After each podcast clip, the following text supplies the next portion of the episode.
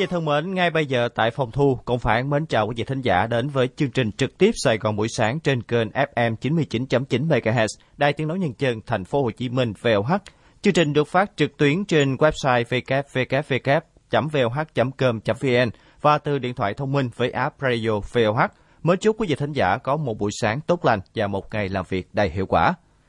Vâng thưa quý vị, Thủ tướng Chính phủ Nguyễn Xuân Phúc vừa ký quyết định số 588 phê duyệt chương trình điều chỉnh mức sinh phù hợp các vùng đối tượng đến năm 2030, trong đó khuyến khích nam nữ kết hôn trước 30 tuổi, sớm sinh con, phụ nữ sinh con thứ hai trước 35 tuổi.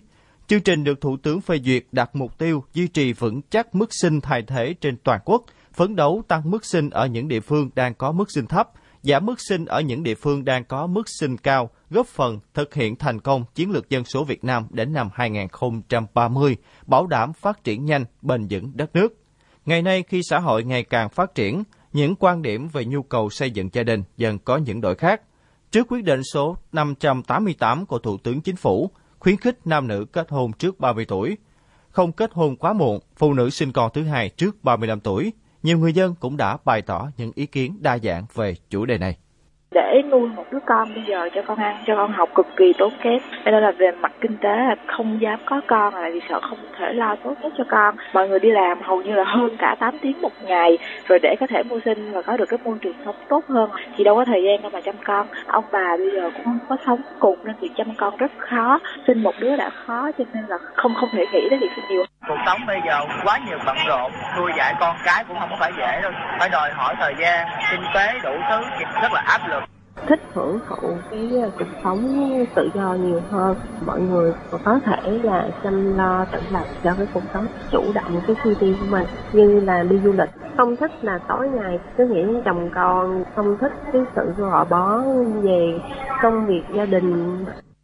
Thực tế hiện nay, thành phố Hồ Chí Minh hiện đang xếp trong nhóm 17 tỉnh thành phố có mức sinh thấp. Tỷ lệ người trẻ và người trong độ tuổi lao động ngày càng giảm, trong khi tỷ lệ người cao tuổi ngày càng tăng. Điều này càng làm gia tăng tốc độ già hóa dân số tại thành phố Hồ Chí Minh.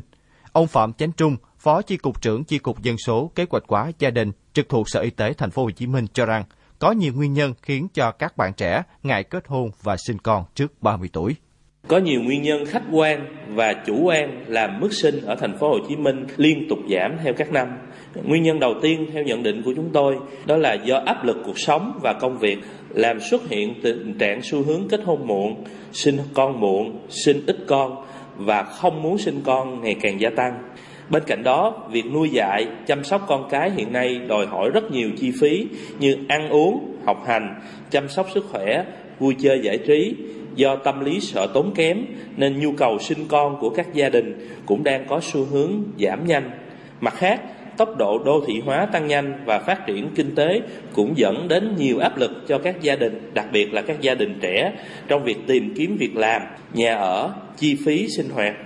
Nguyên nhân thứ ba đó là trình độ học vấn và điều kiện sống liên tục được cải thiện, lối sống theo trào lưu, tâm lý thích dịch chuyển cũng có tác động nhất định đến mức sinh thấp. Giáo sư tiến sĩ Vũ Gia Hiền, chuyên gia tâm lý cho rằng, Nội dung được Thủ tướng quyết định phê duyệt là xuất phát từ tình hình thực tế và đón trước xu thế của tương lai. Ngày nay do học hành nhiều, vì vậy mỗi người muốn có kiến thức, muốn có kiến thức như vậy thì không thể lấy chồng sớm được. Thế còn sinh con thì lại liên quan đến là phải nuôi, mất cơ thể đẹp rồi đủ thứ. Thì cái này người ta có nói gọi là cái nguy cơ của suy thoái về giống nòi. Ở nước ta hiện nay gần đây thì tôi cũng có nghiên cứu rất kỹ thì có lẽ là những cái thành phố nhất là thành phố Hồ Chí Minh nhất là cái đời sống khá hơn các cái tỉnh thành khác thì lập tức cái số hiệu rất rõ là sinh con thấp hẳn so với những nơi khác. À, tuổi muộn sinh con rồi vân vân thì đây là những cái có là cái nguy cơ thì đây cũng là những cái báo động để chúng ta nhìn nhận đúng đắn và trạng thái tâm lý nào mà sinh con muộn hoặc là không sinh con. Thì thành phố Hồ Chí Minh là cái điểm mà báo chí đã nói nhiều và chúng ta đã thấy như vậy thì có lẽ là cũng là cái bài học may cho chúng ta là muộn giàu hơn. Nhưng mà cái bài học của những nước giàu mà dân số giảm là cái đắng của nhiều nước bây giờ làm lại khó lắm. Tôi cho rằng là chính sách của thành phố Hồ Chí Minh đảng và nhà nước ta vừa rồi đưa ra là động viên những người sinh hai con có thể nhà ở xã hội rồi có những cái điều kiện khác tốt hơn. Đấy là động viên những người sinh hai con. Tôi đã thấy là những người uh, có một con đó thì điều kiện thường là rất là tốt đời sống rất là tốt thì họ không sinh đứa thứ hai còn là những người uh, sinh hai con thì có khi là điều kiện lại không có để nuôi con. Đấy cũng là bài học. Ngôi nhà và tuổi trẻ cương lanh canh ngọt.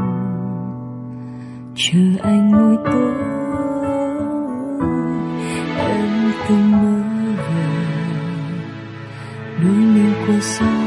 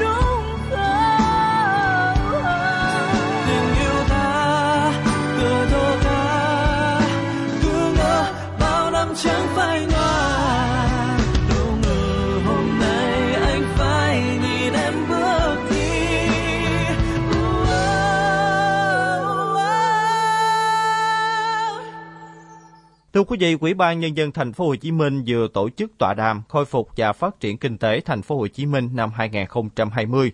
Tại buổi tọa đàm, Chủ tịch Ủy ban nhân dân thành phố Nguyễn Thành Phong nhìn nhận năm 2020 thực hiện nghiêm việc giãn cách xã hội đã tác động rất lớn đến sự tăng trưởng kinh tế của thành phố. Thành phố Hồ Chí Minh chỉ đạt mức tăng trưởng kinh tế là 0,42% so với cùng kỳ năm 2019, thấp nhất kể từ năm 1986 đến nay. Sự tăng trưởng chậm lại của thành phố sẽ có nhiều tác động đến sự tăng trưởng chung của cả nước. Vì vậy, tập trung mọi nguồn lực và giải pháp để phát triển kinh tế thành phố là mệnh lệnh để làm ngay trong bối cảnh hiện nay để vực dậy sự phát triển kinh tế của thành phố. Ông Nguyễn Thành Phong cho biết, qua tọa đàm lần này, lãnh đạo thành phố mong muốn lắng nghe các tham vấn, kế sách từ các chuyên gia, các nhà nghiên cứu giúp lãnh đạo thành phố đưa ra các giải pháp phù hợp nhằm hỗ trợ các ngành, các lĩnh vực kinh tế từng bước vượt qua khó khăn. Thành phố đang đối diện với một số vấn đề thách thức đang nổi lên, rất cần lắng nghe ý kiến của các chuyên gia và các nhà khoa học như, một, vấn đề kinh tế số trong cuộc cách mạng công nghiệp 4.0 hai, thị trường xuất nhập khẩu sẽ phải làm gì khi các chuỗi cung ứng bị đứt gãy nghiêm trọng? Ba, làm sao để vực dậy sức mua của thị trường nội địa khi người dân đã nhìn nhận lại hành vi tiêu dùng sau đại dịch do tâm lý lo sợ kéo dài? Có nên mở cửa để phát triển du lịch quốc tế vào thời điểm nào là thích hợp giải pháp nào hiệu quả và phù hợp nhất để đảm bảo ổn định kinh tế ổn định công ăn việc làm trong điều kiện phải thực hiện mục tiêu kép như hiện nay Đề cập đến việc tái hoạt động trở lại của doanh nghiệp, nhà khoa học giáo sư tiến sĩ Hồ Đức Hùng, Đại học Kinh tế Thành phố Hồ Chí Minh đề xuất một số giải pháp như tập trung khôi phục khai thác những sản phẩm tại thị trường hiện có, có giá trị nội địa, thay đổi về phương thức kinh doanh, tập trung khai thác thị trường nội địa. Đánh giá mức độ thiệt hại về doanh thu, về thất thu ngân sách tập trung vào ở những khu vực trước hết là thương mại, dịch vụ du lịch, những nhóm ngành công nghiệp có khả năng chiếm tỷ trọng lớn của thành phố.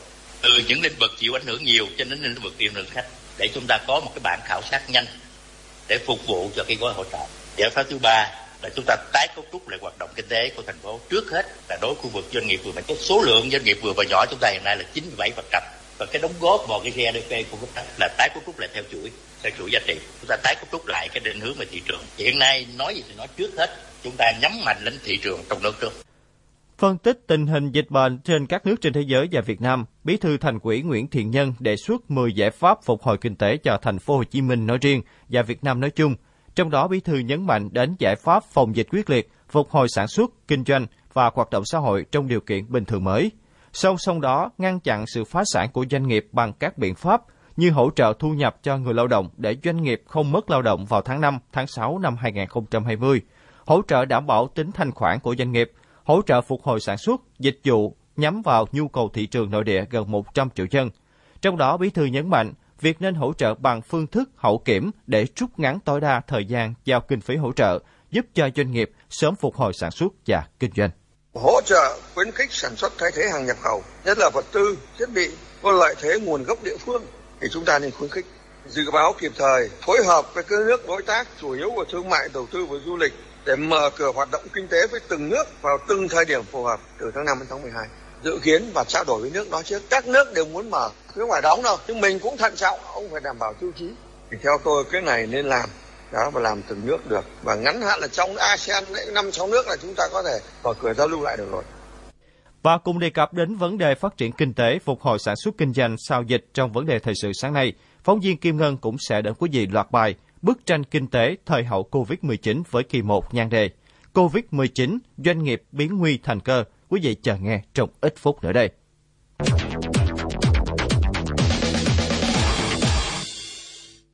Quý vị thân mến, chúng ta vừa nghe phần thông tin đầu ngày. Còn bây giờ thì công phán mời quý vị cùng nghe một số nội dung đáng chú ý khác cũng sẽ có trong Sài Gòn buổi sáng ngày hôm nay.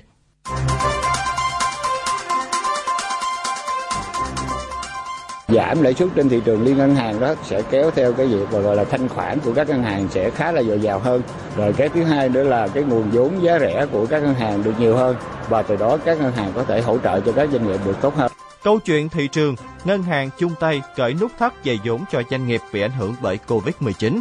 Ngoài ra, Sài Gòn buổi sáng ngày thứ Tư còn có các chuyên mục quen thuộc như điểm báo, môi trường thành phố và tin thể thao. Mong quý vị cùng chờ nghe.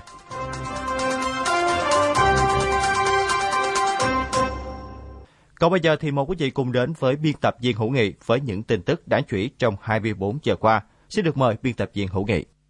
Tin sáng gần xa.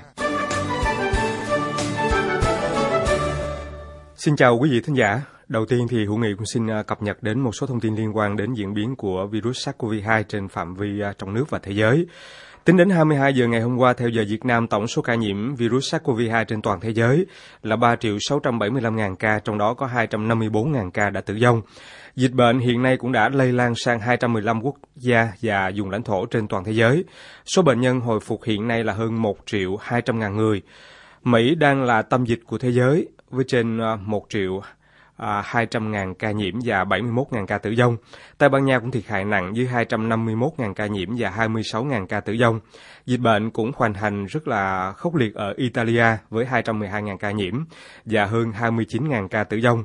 Ở các nước như là Anh, Pháp, Đức cũng bị thiệt hại nặng nề. Tại Việt Nam tính đến hết ngày hôm qua thì có 271 người mắc, trong đó 232 ca đã được chữa khỏi. Riêng ở thành phố Hồ Chí Minh hôm qua có thêm một, một trường hợp dương tính trở lại với SARS-CoV-2 đó là bệnh nhân 204, 10 tuổi ở quận 2. Như vậy là đến nay tại thành phố Hồ Chí Minh có tất cả 10 ca bệnh được công bố là tái dương tính sau xuất viện. 7 trong số này có liên quan trực tiếp hoặc là gián tiếp đến ổ dịch quán Buddha 2 ở quận à, 2. Ngay sau khi có kết quả dương tính trở lại, à, sau 25 ngày xuất viện thì bệnh nhi này cũng đã được chuyển về điều trị tại bệnh viện giả chiến ở huyện Củ Chi. Trong thời gian cách ly theo dõi tại nhà, bệnh nhân có tiếp xúc với người thân trong gia đình và một số gia đình khác trong chung cư. Và hiện nay thì tất cả các trường hợp này đều đã được chuyển cách ly tại khu cách ly tập trung ở quận 2. Trung tâm y tế quận cũng đã phun xịt nơi ở của gia đình, các khu à, tập trung công cộng như là thang máy, hành lang chung cư. Trước tình trạng dương tính trở lại nhiều như vậy nên là chiều ngày hôm qua Sở Y tế thành phố Hồ Chí Minh có công văn khẩn gửi đến Trung tâm Kiểm soát bệnh tật thành phố, các trung tâm y tế quận huyện và ba bệnh viện điều trị COVID-19 trên địa bàn thành phố về việc tăng cường theo dõi sức khỏe của người bệnh COVID-19, trong đó yêu cầu các bệnh viện vận động nhân bệnh nhân tiếp tục cách ly tại các cơ sở y tế trong 14 ngày tiếp theo thay vì tự cách ly tại nhà như trước đây. À, thưa quý vị, dự kiến là trong ngày mai 7 tháng 5, hãng hàng không quốc gia Việt Nam cũng sẽ có chuyến bay đưa công dân Việt Nam tại Mỹ về nước. Hiện tại thì Vietnam Airlines cũng đã hoàn thành đầy đủ các thủ tục cần thiết theo quy định và những yêu cầu của phía Hoa Kỳ để chuyến bay này cất cánh theo à, thời gian đã định.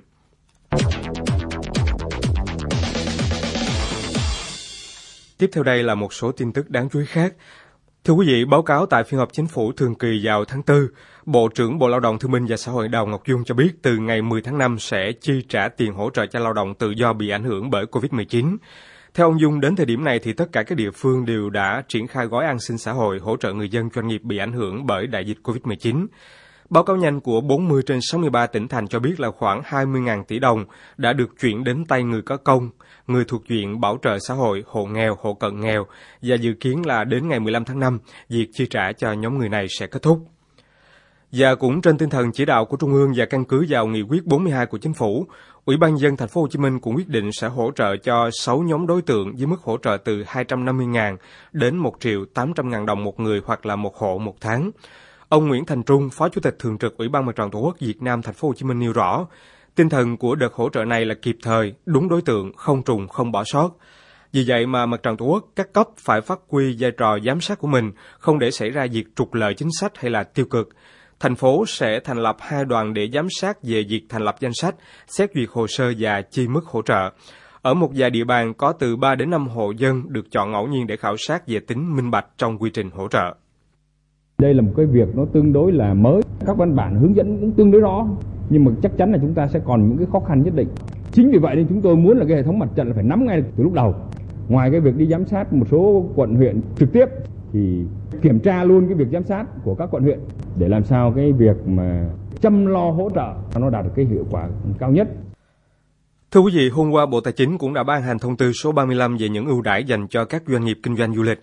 Theo đó, kể từ ngày 5 tháng 5, mức thu nộp phí thẩm định giấy phép kinh doanh dịch vụ lữ hành quốc tế, giấy phép kinh doanh dịch vụ lữ hành nội địa, phí thẩm định cấp thẻ hướng dẫn viên du lịch được giảm 50% và kéo dài cho đến hết năm nay. Kể từ ngày 1 tháng 1 năm 2021 trở đi thì các quy định nộp phí trên sẽ quay trở lại quy định trước ngày 5 tháng 5.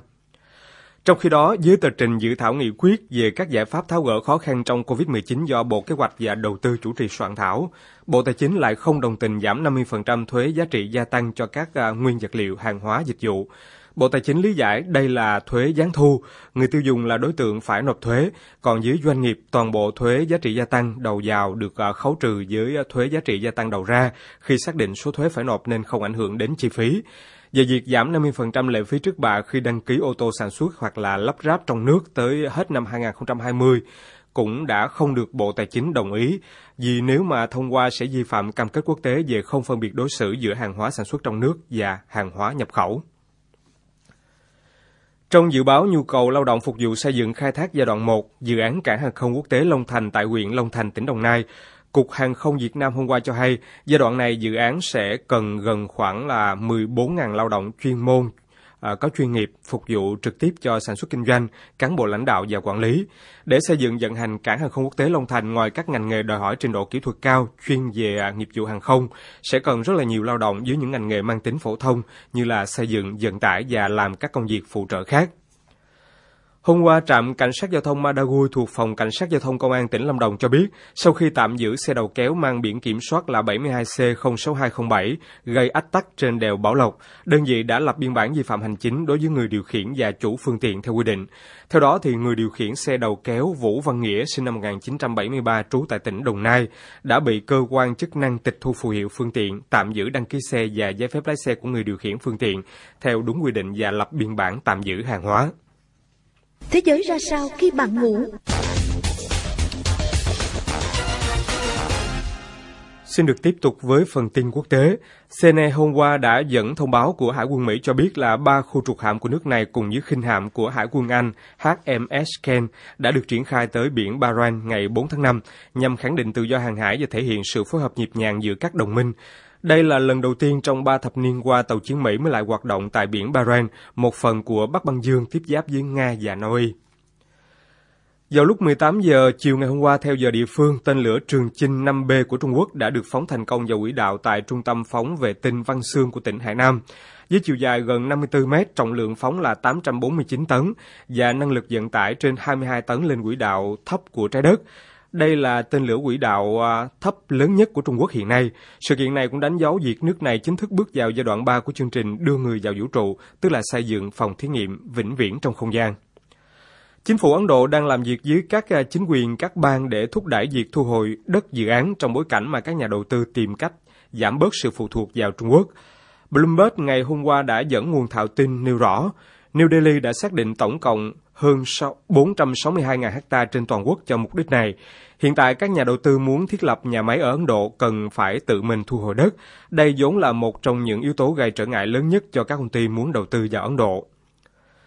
Tổng thống Indonesia Joko Widodo dự ký sắc lệnh quản cuộc bầu cử khu vực dự kiến diễn ra vào tháng 9 tới do dịch viêm đường hô hấp cấp COVID-19. Cuộc bầu cử này sẽ được quản tới tháng 12 và sẽ tiếp tục được khoảng nữa nếu đến thời điểm đó mà dịch bệnh vẫn chưa kết thúc. Trước đó, chính phủ và Hạ viện Indonesia đã thông qua kế hoạch tổ chức bầu cử địa phương vào ngày 9 tháng 12, thay vì ngày 23 tháng 9 theo kế hoạch ban đầu do dịch COVID-19. Chính phủ Afghanistan hôm qua đã trả tự do cho thêm 102 tù nhân Taliban theo thỏa thuận hòa bình hòa bình giữa Mỹ và lực lượng phiến quân Hồi giáo à, trong tháng 2 dưới động thái mới nhất này thì tổng cộng tới nay chính quyền nước này đã trả tự do cho hơn 850 tù binh Taliban, tức là hơn một nửa trong kế hoạch của chính quyền. Các tù nhân Taliban được thả dựa trên đánh giá về tuổi tác sức khỏe và thời gian nhận hình phạt tù. Theo một nghiên cứu được đăng tải trên tạp chí khoa học PNAS của Mỹ, với một độ tăng của nhiệt độ, một tỷ người trên thế giới sẽ phải di cư tới những nơi mát hơn hoặc là tìm cách thích nghi với thời tiết nắng nóng cực độ. Như vậy là trái đất à, tiếp tục ấm lên như tốc độ hiện tại thì trong vòng khoảng 50 năm tới, số người có nguy cơ phải sống trong vùng nóng quá sức chịu đựng có thể lên tới 3 tỷ người. Các hậu quả kéo theo sẽ là thiếu lương thực thực phẩm, thiếu nước, nguy cơ xảy ra cuộc đụng độ do các làn sóng di cư. Để ngăn chặn tình trạng này thì các nhà khoa học khuyến cáo thế giới cần phải nhanh chóng giảm đáng kể lượng khí thải carbon. Ở Việt Nam thì những biểu hiện của thời tiết từ đầu năm đến nay cũng có những à, diễn biến rất là cực đoan. Tình trạng khô hạn, nhiễm mặn, dông lốc, gió xoáy và mưa đá ngày càng diễn biến phức tạp. Trung tâm Dự báo Khí tượng Thủy văn Quốc gia cho biết là hôm nay, chỉ số tia UV ở ba thành phố lớn đó là Hà Nội, Đà Nẵng và thành phố Hồ Chí Minh sẽ chạm mức gây nguy hại rất cao. Cụ thể chỉ số tia UV ở Hà Nội và Đà Nẵng có giá trị từ 9 đến 10. Ở thành phố Hồ Chí Minh chỉ số này có giá trị từ 8 đến 9, tức là à, mức nguy cơ gây hại cao đến rất cao đối với cơ thể con người khi mà tiếp xúc trực tiếp với ánh nắng.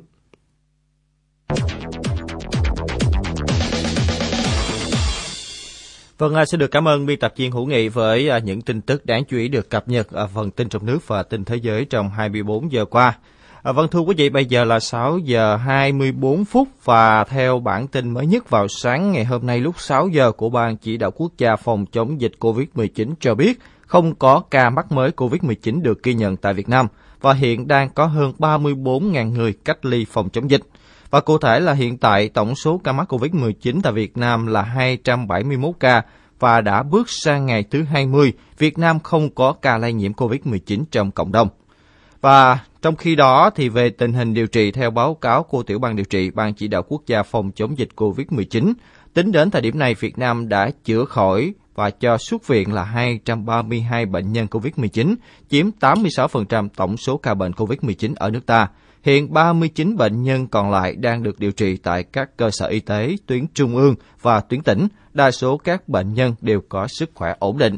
Còn về tình hình chung, và tính đến 6 giờ sáng ngày hôm nay, thế giới đã ghi nhận hơn 3 triệu 719 ngàn ca nhiễm virus SARS-CoV-2 gây dịch COVID-19, trong đó có tổng cộng là 257.700 ca đã tử vong. Đó là những thông tin xung quanh về tình hình dịch bệnh COVID-19 tại Việt Nam cũng như là trên toàn thế giới. Bây giờ đã là 6 giờ 25 phút và xin mời quý vị và các bạn chúng ta tiếp tục với nội dung tiếp theo của Sài Gòn buổi sáng ngày hôm nay với vấn đề thời sự. Thưa quý vị, kể từ khi chủng mới của virus corona xuất hiện và lan rộng trên khắp thế giới, hầu hết tất cả mọi lĩnh vực đời sống bị xáo trộn và ảnh hưởng nặng nề. Rõ nhất có lẽ chính là lĩnh vực kinh tế khi mà các khuyến cáo giãn cách xã hội, các lệnh phong tỏa liên tục được ban bố ở nhiều quốc gia và vùng lãnh thổ. Và tính đến thời điểm đầu tháng 5 năm 2020, toàn thế giới đã ghi nhận hàng triệu người nhiễm bệnh, hơn 250.000 trường hợp tử vong do COVID-19. Các chuyên gia kinh tế đều dự báo rằng đại dịch COVID-19 có thể là một trong những nguyên nhân dẫn đến một đợt suy thoái kinh tế toàn cầu. Lẽ dĩ nhiên, thể trạng nền kinh tế Việt Nam không tránh khỏi những tổn thương và những hệ lụy do COVID-19 gây ra là vẫn chưa thể định lượng được. Có thể nói rằng, chưa bao giờ người dân Việt Nam lại có một kỳ nghỉ Tết nguyên đáng dài đến thế. Thậm chí có người nói đùa rằng năm nay là Tết Covid. Đằng sau lời nói đùa ấy là biết bao nỗi lo lắng quan mang bởi mọi hoạt động trong cuộc sống đều bị cản trở, xáo trộn, chất lượng cuộc sống bị sút giảm và nhiều thói quen thường nhật buộc phải điều chỉnh, trong đó có thói quen tiêu dùng. Điều này đã kéo theo cả hệ thống cung cấp hàng hóa, dịch vụ của các nhà sản xuất, cung cấp từ lớn đến bé, từ kinh doanh sản xuất phương thức truyền thống đến công nghệ, cũng được thay đổi để tồn tại qua mùa dịch. Một quý vị chúng ta cùng đến với kỳ một trong loạt bài Bức tranh kinh tế thời hậu Covid-19 do Kim Ngân thực hiện, mang tên Covid-19, doanh nghiệp nhạy bán, chuyển nguy thành cơ. Mời quý vị cùng nghe ngay sau đây.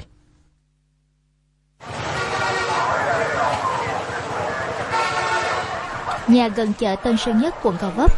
Hàng ngày cứ tầm 6 giờ sáng, bà Bích Sơn lại ra chợ để mua thực phẩm về nấu ăn cho gia đình. Tính cả thời gian đi và về chỉ khoảng 20 phút cho việc mua bán và di chuyển.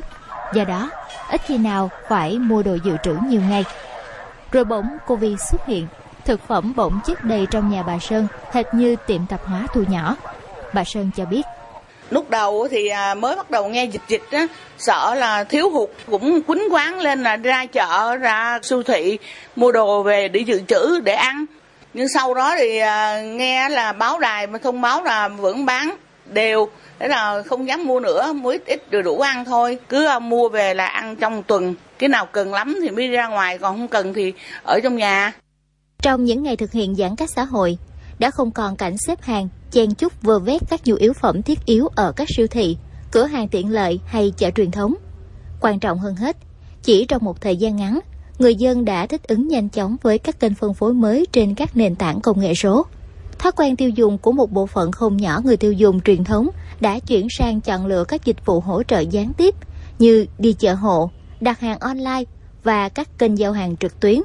Trước đây thì đi ra chợ hàng ngày hoặc là tuần đi siêu thị à, một đến hai lần. Thì à, sau này là hầu như là không đi siêu thị nữa mà nhận đồ hàng online ở siêu thị. À, tại vì mình cũng thấy là nếu mà cái à, tần suất mình ra đường nhiều và tiếp xúc đám đông nhiều thì cái nguy cơ lây nhiễm nó cũng cao nên cũng hạn chế cái điều đó. Trực tuyến thì thực ra là mình thấy nó cũng có những cái thuận lợi. Online hiện nay nó rất là phát triển và hàng người ta kinh doanh rất là mạnh bởi vì giống là nó thay đổi gọi là nó hoàn toàn hết như sáng mình đi ăn này kia giờ hàng quán thì đóng cửa. Mà muốn đi ra đường ngồi cũng không được. Mấy bữa đầu thì còn đi tập thể dục mà sau này không, thời gian giãn cách xã hội. Mình đâu đi đâu được đâu ở nhà không. Bởi vì xuyên làm gì nhà nè rồi xuyên nấu ăn rồi rảnh rỗi làm đủ thứ. Không chỉ phải thay đổi thói quen tiêu dùng mà trước diễn biến phức tạp của dịch bệnh trên quy mô toàn cầu người dân cũng bảo nhau thắt lưng buộc bụng việc chi tiêu được chắc lọc và tiết giảm chủ yếu xoay quanh nhu cầu sinh tồn và dịch vụ chăm sóc sức khỏe. Nhu cầu tiêu dùng giảm, hoạt động giao thương, sản xuất kinh doanh đình trệ có thể gây nên một đợt suy thoái toàn cầu theo dự báo của các chuyên gia kinh tế.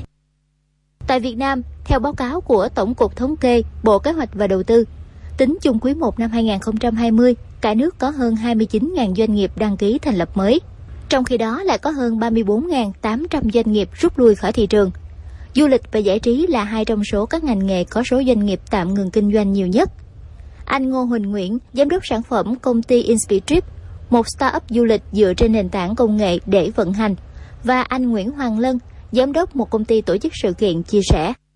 Cái ngành du lịch dịch vụ là một trong những ngành bị ảnh hưởng đầu tiên. Cái phần thị trường của cái ngành này gần như là biến mất luôn, 100%. Lượng khách nội địa hay là khách quốc tế ở thị trường này thì bây giờ là không có ai ờ, đi du lịch hết á, nên là thị trường là biến mất. Thì cái nguồn thu công ty là không còn. Cộng thêm thì ờ, cái tính chất của công ty khởi nghiệp á là cái dòng tiền thường là sẽ là âm. Do đó cái nguồn vốn sẽ là một cái vấn đề rất là khó khăn trong thời điểm này. Khi mà dịch đến thì tất cả những cái dự án liên quan tới event nói riêng và trong ngành giải trí nói chung thì nó bị định là hết bending và cancel tất cả những dự án mà mà mình và cái team của mình đang đang lít những cái dự án đó công ty thì buộc phải cắt giảm bớt nhân sự nè giảm bớt lương nè để giảm tối đa cái chi tiêu Thay đổi để tồn tại, đó là con đường duy nhất mà tất cả những người kinh doanh, các doanh nghiệp phải thực hiện để sống sót trên thương trường qua mùa dịch Covid-19. Chuyên gia kinh tế Lý Trường Chiến, chủ tịch của TT Group, chia sẻ kinh nghiệm từ các doanh nghiệp mà mình đã từng tiếp xúc một vài cái đơn vị mà trước đây là kinh doanh rất là thành công trên cái ngành hàng truyền thống thay đổi qua hiện đại hơn công nghệ hơn đó, thì thay đổi rất là chậm. Cái chuyện là linh hoạt và mở rộng các cái ngành hàng tập khách hàng thì cũng bị hạn chế. Nhưng mà à, khi mà có cái sự cố xảy ra thì à, họ đã thay đổi một cách nó nó mạnh mẽ hơn đã dắt họ vào một cái con đường mới mà ở đó họ tự tin hơn rằng nó sẽ trở nên tốt hơn so với cái khoảng thời gian trước khi thay đổi. Họ chú ý hơn đối với việc phong phú hóa cái sản phẩm dịch vụ. Tiếp theo nữa là tham gia vào cái thị trường về sản phẩm phòng dịch. Và ở đơn vị khác thì trước đây là chưa làm online, bây giờ đã thúc đẩy lên online. Và cái con số mà nó cải thiện bên online đó đã giúp cho họ nhận thức được rằng cái cơ hội tương lai của họ. Họ sẵn sàng tham gia vào thị trường bán tới người tiêu dùng. Cái khối lượng công việc làm nó tăng lên gấp 5 gấp 10 lần. Cái độ phức tạp nó cũng tăng thêm nhưng mà họ giải quyết được hàng tồn kho Nếu nhìn ở góc độ phương thức kinh doanh truyền thống và hiện đại, chúng ta cũng dễ dàng thấy rõ sự khác biệt mà các doanh nghiệp đối mặt trong tình cảnh ngặt nghèo này. Các doanh nghiệp có mô hình hoạt động trên nền tảng công nghệ thông tin sẽ dễ thở hơn nhiều so với các doanh nghiệp truyền thống. Để tự cứu mình, nhiều doanh nghiệp cũng đã nhanh chóng chuyển đổi phương thức hoạt động của mình từ trực tiếp sang trực tuyến. Bên cạnh đó, tiếp thu ngay bài học đa dạng hóa sản phẩm dịch vụ để tránh rơi vào thế bị động. Nhiều doanh nghiệp đã cắt giảm tối đa chi phí của mình và củng cố lại bộ máy hoạt động. Bởi lẽ mọi chi phí phát sinh trong thời gian không thuận lợi này đều sẽ trở thành gánh nặng. Thưa quý vị, nguy và cơ luôn đi cùng nhau. Người chiến thắng là người có thể trụ vững trước những biến động và nắm bắt được cơ hội để trở mình mạnh mẽ. Covid-19 đã tàn phá sức khỏe con người và thể trạng nền kinh tế, nhưng nó cũng để ngỏ những cơ hội vàng cho giới kinh doanh. Anh Phạm Thanh Hậu, CEO công ty sản xuất và triển khai phần mềm quản trị doanh nghiệp Income Shop ERP. Anh Ngô Huỳnh Nguyễn, giám đốc sản phẩm công ty Inspitrip chia sẻ suy nghĩ của mình dưới góc độ một startup trên nền tảng công nghệ bản thân mình mình là một doanh nghiệp công nghệ thông tin thì à, đúng là covid 19 là một cái cơ hội tuyệt vời để phát triển. Chúng tôi là một đơn vị sản xuất và phải triển khai cái giải pháp phần mềm quản trị doanh nghiệp Incomsoft ERP cái xu hướng số hóa doanh nghiệp đó là nó sẽ được tăng tốc và có thể nói là Incomsoft đang được hưởng lợi trong cái xu hướng này. Kinh nghiệm đầu tiên đó là bạn bà hãy nhìn ra được cái cơ hội trong cái khủng hoảng này và bạn chia sẻ các cơ hội đó cho cái đội ngũ của mình. Báo động cho đội ngũ của mình biết rằng là nếu chúng ta đi chậm hơn là chúng ta sẽ trễ và thụt lùi. Thì à, chỉ còn một cách duy nhất thôi đó là mình phân tích cái hành vi và cái xu hướng tiêu dùng mới của khách hàng. Và sau đó thì mình phải đi nhanh hơn, đi tắt và đúng đầu thôi. Gần như đây là một cái tình huống khẩn cấp, bắt buộc tất cả mọi người đều phải thay đổi. Trong đó là thay đổi đầu tiên là thay đổi về quản lý. Cái dịch này á, nó vừa là thử thách, nhưng mà nó vừa là một cái cơ hội trải nghiệm. Thì thời điểm này, cái điều quan trọng nhất mình cần làm là đảm bảo nguồn vốn, tối ưu chi phí, và tập trung tất cả vào chuyện là xây dựng cái ờ, nền tảng, xây dựng cái hạ tầng, xây dựng cái quy trình để là mình ờ, đón đầu thị trường, biến thành lợi thế của mình khi thị trường quay trở lại. Sau thời kỳ đóng băng của thị trường do Covid-19, nền kinh tế sẽ được phục hồi, nhưng chắc chắn không phải một sớm một chiều. Liệu rằng khi đó, các doanh nghiệp có đủ tài nguyên để tham gia canh tác hay không? Thạc sĩ Nguyễn Văn Nga, Ủy viên Hội đồng Tư vấn và Hỗ trợ Khởi nghiệp phía Nam nhận định. theo dự báo của nhiều chuyên gia kinh tế đó, cái thời gian để bình phục thì nó cần khoảng 2 đến 3 năm thì trong tình huống đó thì những doanh nghiệp nào mà sản xuất À, lệ thuộc vào nguyên liệu nhập khẩu thì sẽ khó khăn về nguồn cung. Bởi vì Mỹ, châu Âu hoặc Trung Quốc đang thiệt hại nặng nề và họ cũng gặp nhiều rất là nhiều cái khủng hoảng nội tại của họ. Do đó cái nguồn cung uh, nguyên liệu để cho chúng ta sản xuất hàng xuất khẩu nó sẽ gặp uh, nhiều khó khăn. Những doanh nghiệp sản xuất uh, sử dụng nguyên liệu trong nước ví dụ như những doanh nghiệp chế biến nông sản dùng nguyên liệu trong nước như cà phê gạo thủy sản tôm cá à, Việt Nam mình lại có lợi thế là cái nguồn à, cung về à, nông sản thực phẩm rất là lớn có thể đây là cái cơ hội cho những cái doanh nghiệp chế biến trong nước. Và à, để- mà mình đưa được cái à, thực phẩm này chế biến ra nước ngoài đó thì cần rất cần đến những cái cái tiếp thị online marketing online để à, khách hàng ở trên toàn thế giới họ biết đến. À, càng nhiều càng tốt. Đây là một cái cái xu hướng thì bây giờ là, là thời của tiếp thị online.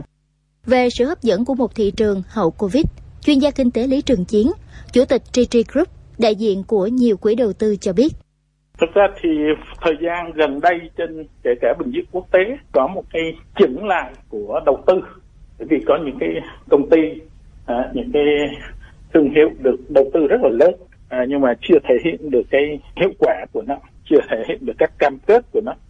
Thành ra nó có chỉnh lại đặc biệt là khoảng cuối năm 2019 nhưng mà qua cái sự cố này thì chắc chắn là sẽ có rất nhiều các cái doanh nghiệp mà có tiềm năng và rơi vào cái khó khăn cần có một cái sự hỗ trợ nhất định đặc biệt là hỗ trợ về tài chính thì nó cũng là một cái cơ hội. Đó thì trong nguy có cơ là vậy tức là các cái các cá nhân đầu tư các thiên thần đầu tư hay là các cái quỹ đầu tư thì cũng đã đang và mở rộng sự quan tâm quan sát của mình đối với thị trường và đối với các cái uh, doanh nhân doanh chủ để xem những cái mô hình kinh doanh nào những cái đội ngũ nào đủ tin cậy những cái mô hình kinh doanh nào uh, nó sáng nó phù hợp với cái quan điểm của họ về phát triển của tương lai thì chắc chắn là họ sẽ có cái đầu tư nếu ngắm nhìn bức tranh kinh tế thời hậu Covid-19 với thái độ lạc quan, chúng ta sẽ thấy được nhiều mảng màu tươi sáng. Tín hiệu đáng mừng là các doanh nghiệp không đơn độc trong cuộc chiến với Covid-19, bởi lẽ sự liên kết chặt chẽ của tất cả các thành phần cấu thành nền kinh tế. Một trong những bề đỡ lúc này là những chính sách hỗ trợ của thành phố và trung ương đã và đang tiếp thêm nguồn lực để doanh nghiệp vượt khó. Quý vị thân mến, chúng ta vừa nghe bài viết Covid-19, doanh nghiệp nhảy bán chuyển nguy thành cơ trong loạt bài Bức tranh kinh tế thời hậu Covid-19 do Kim Ngân thực hiện. Mời quý vị theo dõi tiếp kỳ 2 của loạt bài này trong Sài Gòn buổi sáng vào ngày mai. Đó là cuộc trao đổi giữa phóng viên Kim Ngân cùng với Phó Giáo sư Tiến sĩ Trần Quang Ngân, Viện trưởng Viện Nghiên cứu Phát triển Thành phố Hồ Chí Minh với nội dung phát triển thị trường nội địa giúp doanh nghiệp trở mình. Mời quý vị cùng chờ nghe.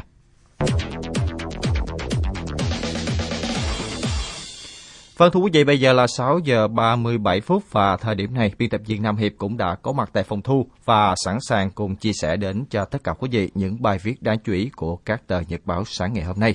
À, vâng, xin được mời biên tập viên Nam Hiệp. Độc báo Cung Sài Gòn buổi sáng.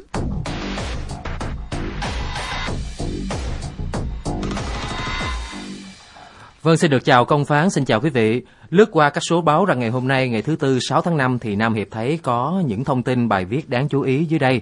À, thông tin được nhiều tờ báo sáng nay đồng loạt đề cập thì liên quan đến buổi tọa đàm đồng hành khôi phục và phát triển kinh tế thành phố Hồ Chí Minh năm 2020 do Ủy ban nhân dân thành phố Hồ Chí Minh tổ chức vào ngày hôm qua 5 tháng 5. Nổi bật ở trang nhất và trang 10 của báo Người Lao động là bài viết dồn sức vực dậy kinh tế thành phố Hồ Chí Minh. Với vai trò là đầu tàu kinh tế của vùng và cả nước, thành phố sẽ tập trung mọi nguồn lực và giải pháp để khôi phục và phát triển kinh tế. Cũng ở nội dung liên quan đến tọa đàm này thì quý vị có thể tìm đọc bài viết Thành phố Hồ Chí Minh vào cuộc tổng lực khôi phục và phát triển kinh tế ở trang 2 của báo Sài Gòn Giải phóng. À, bài viết nhiều giải pháp để sớm phục phục hồi kinh tế thành phố Hồ Chí Minh của báo Pháp luật thành phố Hồ Chí Minh hoặc là các bài viết liên quan ở trang 2 và trang 3 của báo Công an thành phố. Ở mảng kinh tế thì báo Sài Gòn Giải phóng sáng nay có bài viết Doanh nghiệp Việt ra biển lớn. Bài viết này thì đề cập đến nhiều doanh nghiệp Việt đã đầu tư ra nước ngoài, đa phần là các dự án thuộc lĩnh vực nông nghiệp. Sản phẩm từ các trang trại đang đứng chân thành công tại nhiều thị trường ở nước ngoài và phục vụ trở lại cho nhu cầu ở trong nước.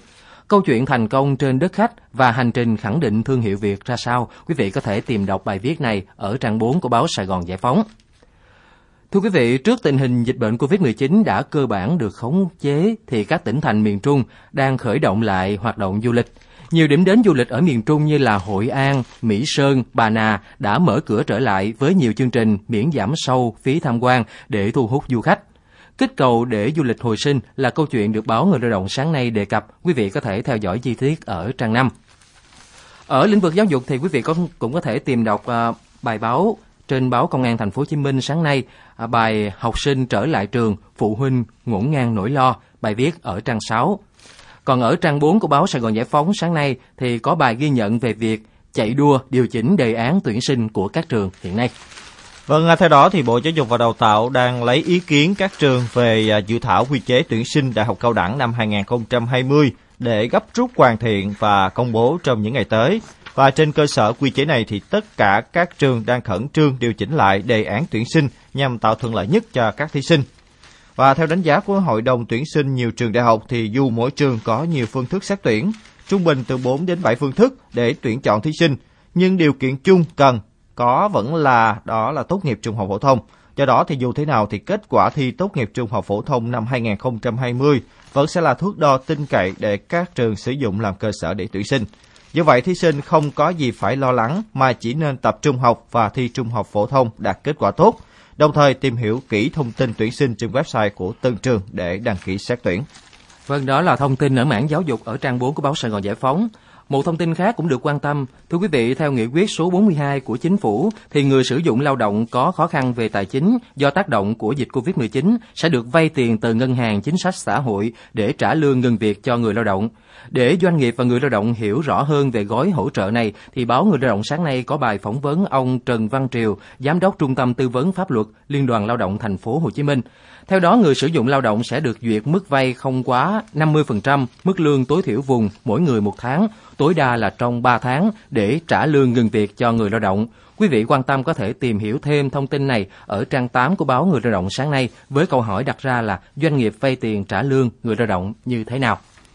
Ở mảng an ninh trật tự xã hội thì quý vị có thể tìm đọc bài viết trên báo Công an thành phố phá tổ chức cho vay lãi suất 45% mỗi tháng giữa mùa việc Ờ, Covid-19 của Phòng Cảnh sát Hình sự Công an thành phố Hồ Chí Minh. À, vừa rồi là những bài viết đáng chú ý trên những tờ nhật báo sáng nay. Cảm ơn quý vị và các bạn đã quan tâm theo dõi.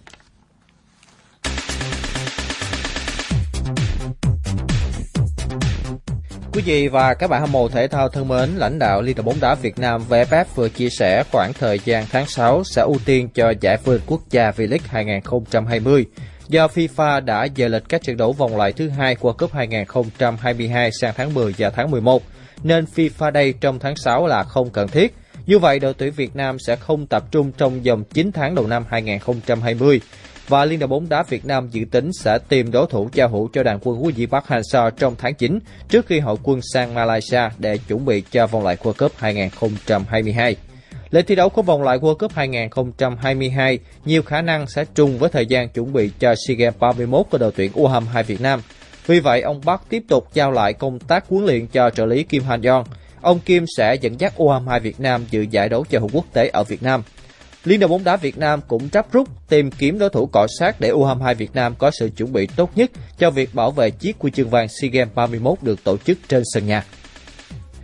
Thưa quý vị, sau buổi làm việc giữa Liên đoàn bóng đá Việt Nam và huấn viên Philippe Troussier, huấn viên người Pháp xác định U19 Việt Nam hoàn toàn có cơ hội giành vé tham dự vòng chung kết U20 World Cup năm 2021. Để làm được điều này, thầy trò huấn viên Toussier cần loạt vào bán kết của vòng chung kết U19 châu Á sẽ được diễn ra tại Uzbekistan vào tháng 10 năm nay. Dự kiến U19 Việt Nam sẽ tập trung lần đầu vào tháng 8. Vòng chung kết U20 World Cup 2021 diễn ra tại Indonesia. Châu Á có 5 đại diện tham dự, bao gồm nước chủ nhà Indonesia, và 4 đội bóng có thành tích tốt nhất tại giải U19 châu Á 2020.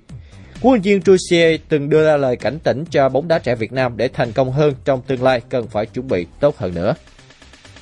Hội đồng Olympic châu Á đã ký kết hợp đồng với thành phố đăng cai Đại hội thể thao trong nhà và võ thuật châu Á lần thứ 6 năm 2021 tại Thái Lan. Đại hội thể thao trong nhà chạm võ thuật châu Á lần thứ 6 năm 2021 sẽ diễn ra tại hai thành phố Bangkok và Pattaya ở tỉnh Chonburi vào nửa đầu năm 2021. Trong chương trình thi đấu của đại hội sẽ có 24 môn thể thao, bao gồm điền kinh trong nhà, go sport, bowling, khiêu vũ thể thao, cờ vua, bóng đá trong nhà, leo núi trong nhà, bơi biển ngắn, muay, jiu-jitsu, xe đạp, kurat, bóng sàn, bóng lưới, taekwondo, khúc côn cầu trong nhà, karate, thể thao điện tử, cầu lông, pencasilat, nhảy cô vũ và đua thuyền rowing trong nhà. Đại hội thể thao trong nhà và võ thuật châu Á là sự kiện kết hợp của hai đại hội riêng lẻ là Đại hội thể thao võ thuật châu Á và Đại hội thể thao trong nhà châu Á. Mới đây nhất, Liên đoàn bóng đá châu Á đã đưa ra bản danh sách các sân vận động được đánh giá là tốt nhất, lớn nhất Đông Nam Á hiện tại. Theo đó, thì sân vận động quốc gia Mỹ Đình của Việt Nam có tên trong bản danh sách này. Liên đoàn bóng đá châu Á lựa chọn năm sân vận động tốt nhất Đông Nam Á bao gồm sân Mỹ Đình, sân Bukano của Indonesia, Bukit Jalil của Malaysia và sân Gaza Mangala của Thái Lan. Và cuộc đua bình chọn các sân vận động được yêu thích nhất thì sân Bukano hiện đang dẫn đầu áp đảo với 55% lượng bình chọn, trong khi sân Mỹ Đình chỉ chiếm được 3% số phiếu. Huấn luyện viên Chu Đình Nghiêm của câu lạc bộ Hà Nội cho biết, ban lãnh đạo của đội bóng chưa có kế hoạch gọi Giang Hậu về trước, dù đội đang khủng hoảng về nhân sự hàng phòng ngự. Câu lạc bộ Hà Nội tập trung trở lại từ ngày 27 tháng 4 sau tháng xả trại để tránh Covid-19 và sau một tuần tập luyện, huấn luyện viên Chu Đình Nghiêm đánh giá các học trò đang có những tiến bộ đáng kể, đặc biệt là về cảm giác bóng sau thời gian dài phải tự tập duy trì. Nếu thuận lợi thì V-League 2020 có thể tiếp tục từ cuối tháng 5 sau khoảng thời gian dài không thể tổ chức thi đấu theo các quy định về phòng tránh dịch. Theo tờ Daily Mail thì các quan chức hàng đầu của Premier League giải bóng đá ngoại hạng Anh đang xem xét một số biện pháp để cải thiện sự an toàn cho cầu thủ, nhân viên trong bối cảnh khủng hoảng của đại dịch Covid-19. Giám đốc điều hành Hiệp hội cầu thủ chuyên nghiệp Golden Taylor đề xuất rút ngắn thời gian mỗi hiệp đấu. Cùng với đó thì ông Taylor phủ nhận chuyện các đội bóng có nguy cơ xuống hạng muốn hủy bỏ giải đấu. Ông khẳng định việc đưa Premier League trở lại vào tháng 6 tới đây vẫn là mục tiêu. Ban tổ chức giải Premier League đang tìm mọi cách để giải đấu trở lại sớm nhất có thể. Tuy nhiên, Sergio Aguero tiết lộ anh và đa số các cầu thủ đều sợ hãi nếu trở lại thi đấu quá sớm. Điều này có thể khiến bạn bè và gia đình của các cầu thủ gặp nhiều nguy hiểm. Quý vị thân mến, chờ rồi là phần tin thể thao.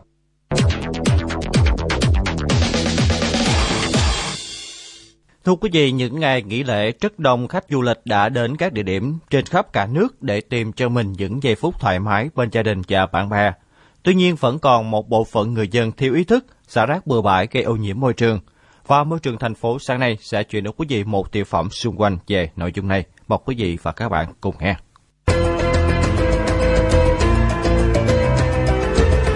Môi trường thành phố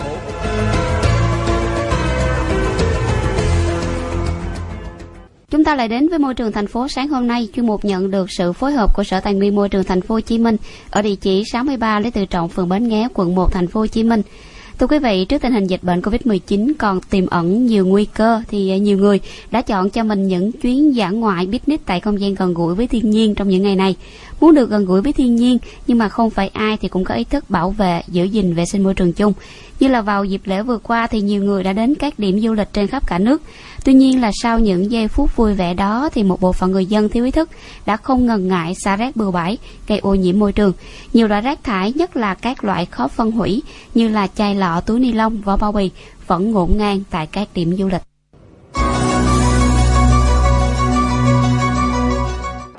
Em thấy chưa?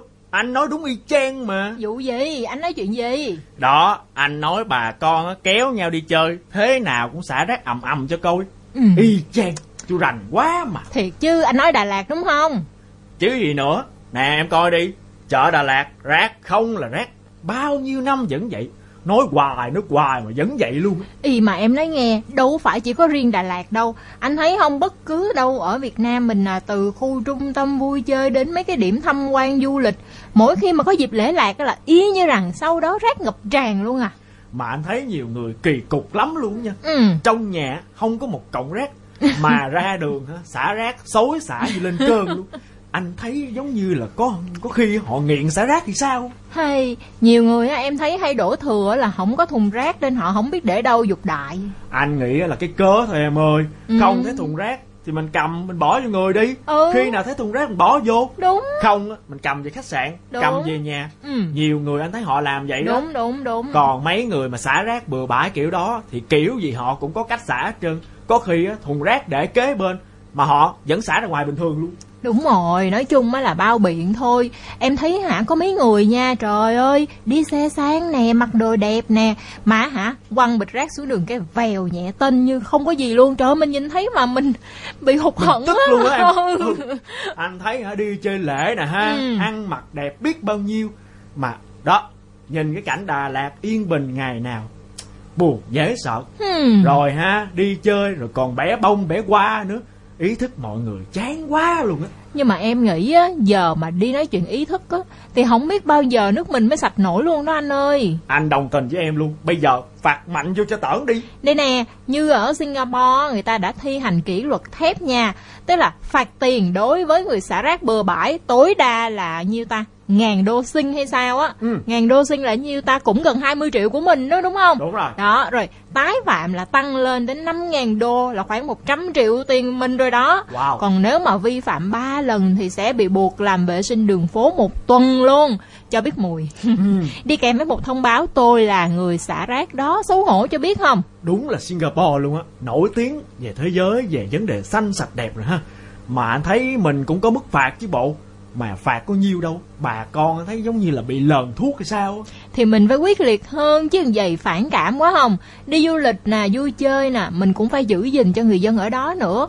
Phải ý thức như vậy thì mới du lịch văn minh được không biết thuốc nào trị được cái bệnh xả rác hiệu quả luôn em ơi. Em thấy á, mình à, dạy thằng Bin đi cho nó thiệt là ý thức anh ơi. Nó nhỏ nhỏ chứ cũng phải dạy từ từ đi. Em không có muốn sau này con mình mà bị chụp hình đưa lên báo như kiểu mấy người mà xả rác bừa bãi ngoài đường đâu xấu hổ lắm. Thì đó bởi vậy mỗi lần nó uống sữa xong là anh nói nó con cầm cái hộp bỏ cho thùng rác liền Tập cho nó thành có thói quen ngay từ nhỏ luôn mà mình nó cũng phải làm gương cho nó nữa. Đúng chứ rồi. em thấy hả nhiều cha mẹ chở con đi chơi hay đi học cái cũng quăng rác xuống đường ào ào rồi dạy con kiểu gì? Lại tiếp tục chán cái thức của bà con mình quá. Thôi, mình đi ăn sáng em ơi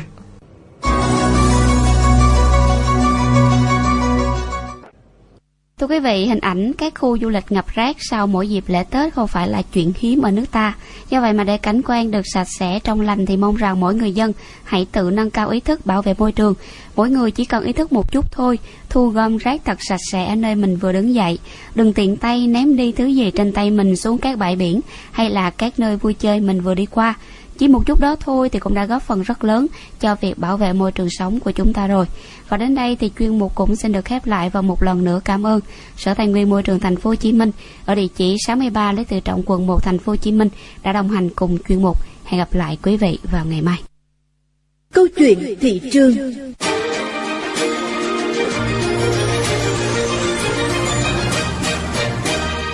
Thưa quý vị, Việt Nam được đánh giá là quốc gia chống chọi tốt với dịch Covid-19. Tác động của đại dịch toàn cầu này đến hoạt động kinh doanh là điều không thể tránh khỏi. Để cùng đồng hành, không để ai ở lại phía sau, chính phủ đã liên tục có những quyết sách hỗ trợ, trong đó việc giải quyết khó khăn vốn cho các doanh nghiệp được đặt lên hàng đầu. Theo đó, thì Ngân hàng Nhà nước Việt Nam đã ban hành thông tư 01, chỉ thị 02 để các hệ thống tài chính có cơ sở kịp thời thực hiện việc hỗ trợ cho doanh nghiệp. Theo đó, bằng nguồn lực của mình, các ngân hàng đã chung tay sẵn sàng nguồn vốn để gỡ nút thắt về vốn tín dụng cho những doanh nghiệp bị ảnh hưởng bởi đại dịch COVID-19. Điều dễ thấy là nếu không có sự hỗ trợ vốn, sự sụp đổ của các doanh nghiệp là câu chuyện trước mắt bởi không có hoạt động, không có doanh thu, công ty sẽ không có dòng tiền để xoay sở trong lúc này. Trước sự bức thiết đó, thì Ngân hàng Nhà nước Việt Nam đã chủ động vào cuộc, chỉ đạo các ngân hàng thương mại liên tục cơ cấu nợ, miễn giảm lãi vay cho các doanh nghiệp. Và điều đặc biệt là các cối tín dụng giá rẻ đến từ tiền của chính các ngân hàng thương mại, không lấy từ ngân sách nhà nước. Như vậy, ở chiều ngược lại, các doanh nghiệp khi muốn tiếp cận gói giá rẻ này cũng phải đáp ứng được các yêu cầu tối thiểu để ngân hàng có thể mạnh dạn cho vay. Ông Nguyễn Quang Minh, Phó Giám đốc Ngân hàng Nhà nước, chi nhánh thành phố Hồ Chí Minh cho rằng giảm lãi suất trên thị trường liên ngân hàng đó sẽ kéo theo cái việc mà gọi là thanh khoản của các ngân hàng sẽ khá là dồi dào hơn rồi cái thứ hai nữa là cái nguồn vốn giá rẻ của các ngân hàng được nhiều hơn và từ đó các ngân hàng có thể hỗ trợ cho các doanh nghiệp được tốt hơn Theo đó, chỉ cần sự tin tưởng và chia sẻ đôi bên, ngân hàng và doanh nghiệp sẽ nhanh chóng tìm được tiếng nói chung. Và trong thời điểm dịch COVID-19 này, ngoài việc ngân hàng sẵn sàng hỗ trợ doanh nghiệp, điều quan trọng hơn là sự tiếp sức được kịp thời, nhanh chóng bằng cách đơn giản hóa về thủ tục. Tính đến nay đã có hơn 500.000 tỷ đồng vốn đã được giải ngân cho vay mới và gần 950.000 tỷ đồng các khoản cho vay cũ được hạ lãi suất cho vay. Con số này tương đương gần một nửa số dư nợ được xác định là chịu ảnh hưởng bởi đại dịch COVID-19. Hiện nay, Ngân hàng Nhà nước đã chỉ đạo kiên quyết xử lý toàn bộ kiến nghị về khó khăn trong quá trình vay vốn, đồng thời tiếp tục kiện toàn lại bộ máy, đơn giản hóa quy trình để đáp ứng mục tiêu then chốt hàng đầu trong năm nay là tiếp vốn cho doanh nghiệp. Khi có kết quả kinh doanh, ngân hàng phải sử dụng để tăng trích lập dự phòng, trong đó hỗ trợ giảm lãi suất cho nền kinh tế. Thưa quý vị, cánh cửa đã rộng mở cho các doanh nghiệp để có thể tiếp cận nguồn vốn từ ngân hàng. Có thể thấy chính phủ hiện đang nỗ lực để khôi phục nhóm doanh nghiệp sản xuất bởi họ đang đứng ở hai ngã đường, vừa không tìm được đầu ra, vừa không có vốn để hoạt động cho đầu vào. Việc còn lại là các doanh nghiệp phải tính toán vay vốn thế nào trong lúc này để có thể bổ sung nguồn vốn hiệu quả. Mình thường lo lâu nay không khí hay bị ô nhiễm, bị ô nhiễm. Trời ẩm ướt, quần áo ấm mốc, còn mình hay ốm, còn hay ốm. Đừng phiền lo sức khỏe cả nhà, hãy sắm ngay các đồ gia dụng của Panasonic. Chuẩn Nhật vô cùng uy tín. Điều hòa Panasonic con Anui làm sạch không khí. Làm sạch không khí. Muốn thực phẩm tươi ngon mua tủ lạnh Panasonic. Tủ lạnh đông mềm diệt khuẩn Panasonic. Muốn nó nếu muốn sạch khuẩn. Thì hãy mua ngay chiếc máy giặt Panasonic để sức khỏe cả nhà an toàn Với nước siêu mạnh tê đê Và một năm vui tươi bắt đầu. Hãy mua sản phẩm gia dụng Panasonic cho gia đình đông đầy yêu thương. Panasonic, thương hiệu uy tín chuẩn Nhật, luôn đồng hành và mang đến những sản phẩm bảo vệ sức khỏe cho bạn và gia đình, đảm bảo một cuộc sống hạnh phúc, đồng đầy yêu thương. Anh chồng kỹ sư của em hôm nay sao yêu đời thế? Chứ sao nữa, đang lên danh sách các vật tư để chuẩn bị xây dựng nhà mới mà. Xi măng nè, vôi, gạch, sơn. Ủa, em thấy uh, còn thiếu một thứ quan trọng nhất á. Thép thì anh chọn loại nào? À, riêng về kết cấu thép, anh chỉ tin dùng một loại thôi. Đó là thép miền Nam V. Lý do vì sao nói em nghe thử nè. Em biết không, hầu hết các công trình lớn của đất nước mình á đều được xây dựng bằng thép miền Nam V như cầu Mỹ Thuận, Thăm Thủ Thiêm, các tuyến đường cao tốc và các cao ốc khắp Việt Nam. Năm ngoái á, công ty còn cử anh đi tham quan nhà máy thép miền Nam để thẩm định nhà cung cấp thép. Anh tận mắt nhìn thấy nhà máy thép khổng lồ với dây chuyền sản xuất hiện đại, được nhập khẩu đồng bộ từ Italia và cũng chính do các kỹ sư Italia chế tạo và lắp đặt đó em. Chắc hoành tráng lắm anh nhờ. Ờ chứ sao? Trước đây khi ba mẹ mình xây nhà, chúng từ Lộc theo xây dựng cũng đã chọn thép miền Nam về cho ba mẹ mình. 50 năm mà nhà mình vẫn kiên cố đó. Giờ thì em hiểu rồi. Thép miền Nam V, nền tảng cho tương lai vững bền. Sản phẩm của Tổng công ty thép Việt Nam CTCP. Mình thường lo lâu nay không khí hay bị ô nhiễm, bị ô nhiễm. Trời ẩm ướt, quần áo ấm mốc, con mình hay ốm, con hay ốm. Đừng phiền lo sức khỏe cả nhà Hãy sắm ngay các đồ gia dụng Của Panasonic. Chuẩn Nhật vô cùng uy tín. Điều hòa Panasonic con Anui làm sạch không khí. Làm sạch không khí. Muốn thực phẩm tươi ngon mua tủ lạnh Panasonic. Tủ lạnh đông mềm diệt khuẩn Panasonic. Nó nếu muốn sạch khuẩn Thì hãy mua ngay chiếc máy giặt Panasonic để khỏe cả nhà an toàn. Với nước siêu mạnh tê đê Và một năm vui tươi bắt đầu. Hãy mua sản phẩm gia dụng. Panasonic cho gia đình đông đầy yêu thương. Panasonic, thương hiệu uy tín chuẩn Nhật, luôn đồng hành và mang đến những sản phẩm bảo vệ sức khỏe cho bạn và gia đình, đảm bảo một cuộc sống hạnh phúc, đồng đầy yêu thương.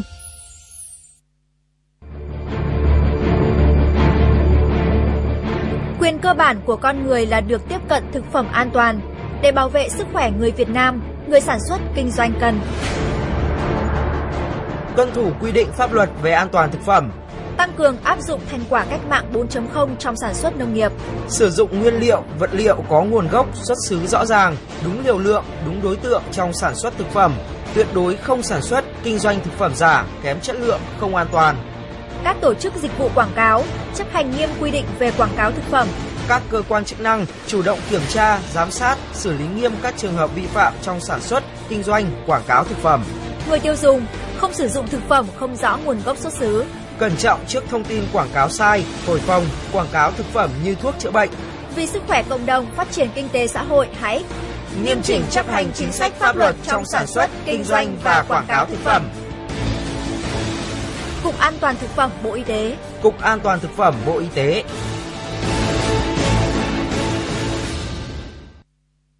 Mình thường lo lâu nay không khí hay bị ô nhiễm, bị ô nhiễm. Trời ẩm ướt, quần áo ấm mốc, con mình hay ốm, con hay ốm. Đừng phiền lo sức khỏe cả nhà, hãy sắm ngay các đồ gia dụng của Panasonic chuẩn Nhật vô cùng uy tín. Điều hòa Panasonic con Anui làm sạch không khí. Làm sạch không khí. Muốn thực phẩm tươi ngon mua tủ lạnh Panasonic. Tủ lạnh đông mềm diệt khuẩn Panasonic. Nó nếu muốn sạch khuẩn thì hãy mua ngay chiếc máy giặt Panasonic để khỏe cả nhà an toàn. Với nước siêu mạnh tê đê và một năm vui tươi bắt đầu. Hãy mua sản phẩm gia dụng Panasonic cho gia đình đông đầy yêu thương. Panasonic, thương hiệu uy tín chuẩn Nhật, luôn đồng hành và mang đến những sản phẩm bảo vệ sức khỏe cho bạn và gia đình, đảm bảo một cuộc sống hạnh phúc, đồng đầy yêu thương. Hành trình bông lúa giang, chương trình giao lưu gặp gỡ của các thế hệ bông lúa giang với sự đồng hành của công ty cổ phần phân bón Bình Điền. Những phần trình diễn đặc sắc, những đoạn phỏng vấn độc quyền, những chia sẻ sâu sắc chỉ có tại hành trình bông lúa giang. Quý vị hãy đón nghe lúc 14 giờ thứ bảy hàng tuần trên sóng AM 610 kHz của Đài Tiếng nói Nhân dân Thành phố Hồ Chí Minh VOH và trên kênh HTV1. 12 giờ thứ hai trên kênh FM 99.9 MHz và 13 giờ thứ tư trên kênh AM 610 kHz. Và thưa quý vị, đến đây thì 60 phút của chương trình Sài Gòn buổi sáng ngày hôm nay cũng xin được khép lại. Công phản biên tập chương trình cùng với kỹ thuật viên Trần Tông. Rất cảm ơn sự quan tâm lắng nghe của tất cả quý vị. Hẹn gặp lại quý vị đến với Sài Gòn buổi sáng vào ngày mai.